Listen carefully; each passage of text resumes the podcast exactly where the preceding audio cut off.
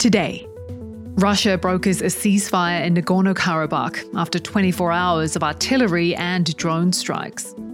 President Biden addresses the UN General Assembly, while on the sidelines, he works to broker an historic deal between Israel and the Saudis. And back home, the auto workers' strike risks becoming a major political headache.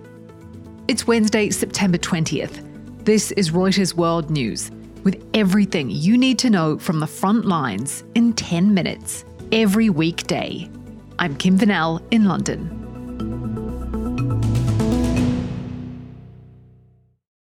We start in Nagorno Karabakh, where Azerbaijan and separatist Armenian forces have agreed to a ceasefire 24 hours after Azerbaijani forces launched a military offensive. According to a statement released on Facebook, the agreement proposed by Russia means the separatist forces will disarm.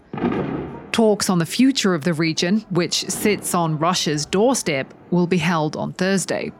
Nagorno Karabakh is internationally recognized as Azerbaijani territory, but part of it is run by separatist Armenian authorities who say it's their ancestral homeland. Azerbaijan sent in troops backed by artillery strikes into the area this week, killing dozens of people and raising the threat of a new war with Armenia. Now to breaking news around the world. Spain's World Cup winning squad have agreed to end their boycott of the national team after the country's football federation said it would make immediate and profound changes. The players had refused to represent Spain after former Federation boss Luis Rubiales kissed player Jenni Hermoso on the lips during the World Cup presentation ceremony. Ford has avoided a walkout at its Canadian operations after reaching a last minute agreement with unions. Unifor, which represents about 5,600 Canadian auto workers, will now turn to getting deals with General Motors and Chrysler parent Stellantis. House Republicans plan to hold their first impeachment inquiry hearing into Joe Biden next week. The House Oversight Committee is also poised to subpoena the bank records of the president's son and brother, Hunter and James Biden. The Brazilian Navy says it seized 3.6 metric tons of cocaine on a boat off its northeastern coast, a record haul of the drug. The Navy said it captured the small motorboat along with five crew members heading to Africa.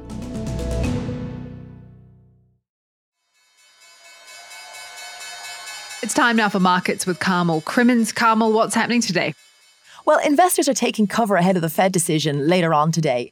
Higher oil prices are stoking fears about inflation and you know what that might mean for the Fed. We saw higher energy costs triggering a jump in Canadian inflation. But interestingly, it's a different story on this side of the Atlantic.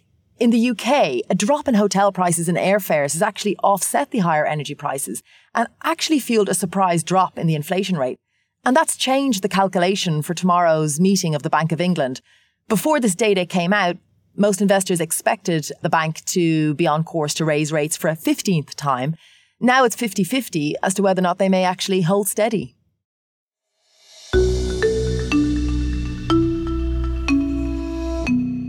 The United States seeks a more secure, more prosperous, more equitable world for all people.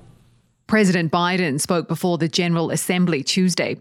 Our White House reporter Trevor Hunnicutt watched the speech, so you don't have to. Trevor, what stuck out to you in the president's address? So the big thing that stuck out to me was the just the drama of the moment that we're in.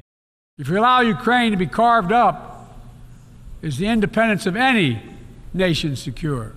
And Biden having this moment to kind of express in front of Ukrainian President Volodymyr Zelensky, as well as Russian leadership, Chinese leadership, that the United States is going to stay in the fight in the Ukraine for as long as it takes.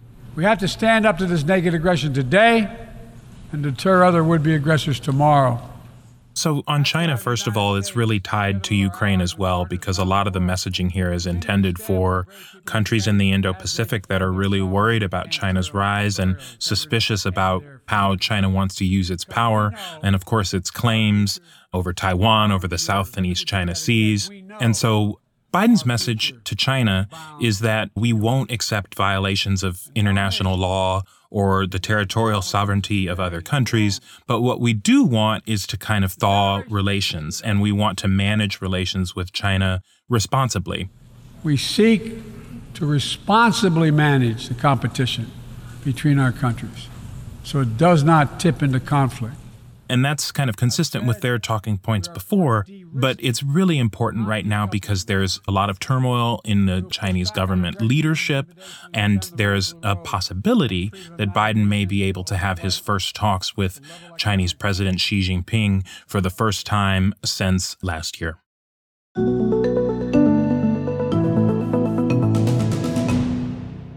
As Biden makes his pitch to world leaders, Behind closed doors, his administration is working to broker a deal to normalize relations between Israel and Saudi Arabia.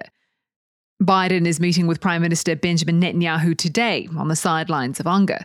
But what's at stake as he tries to get this deal done? Matt Spetalnick is covering the story.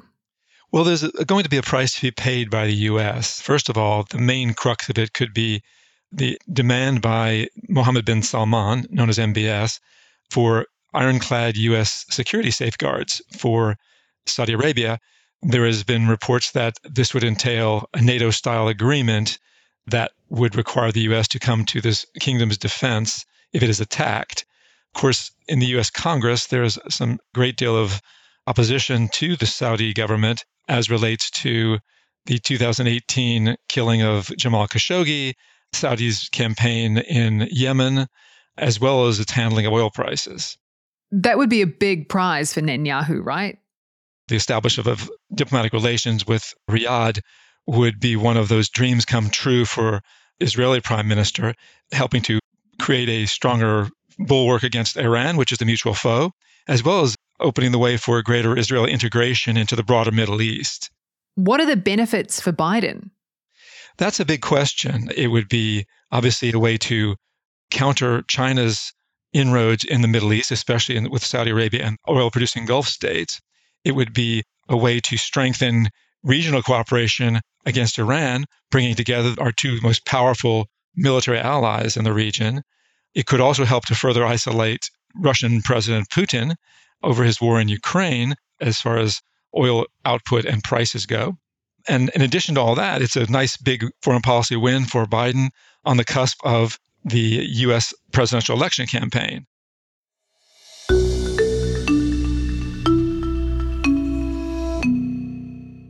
Back at home, Biden is grappling with a labor dispute which could pose significant political danger for him. It's also a real dilemma for the man who described himself as the most pro union president in American history. The United Auto Workers strike is now in its sixth day and could soon spread to more auto plants. Nandita Bose is in Washington, D.C. Nandita, can you explain the kind of conundrum Biden is in as the White House struggles to navigate this? The Biden administration does not really have any legal authority to steer uh, the strike discussions in one way or another. And so, what they're trying to do is work on this from the sidelines by talking about offering aid to suppliers, to workers, and really trying to figure out ways to mitigate any economic fallout from the strike. The president, of course, on Friday offered his full support to workers, said automakers should share their record profits fairly.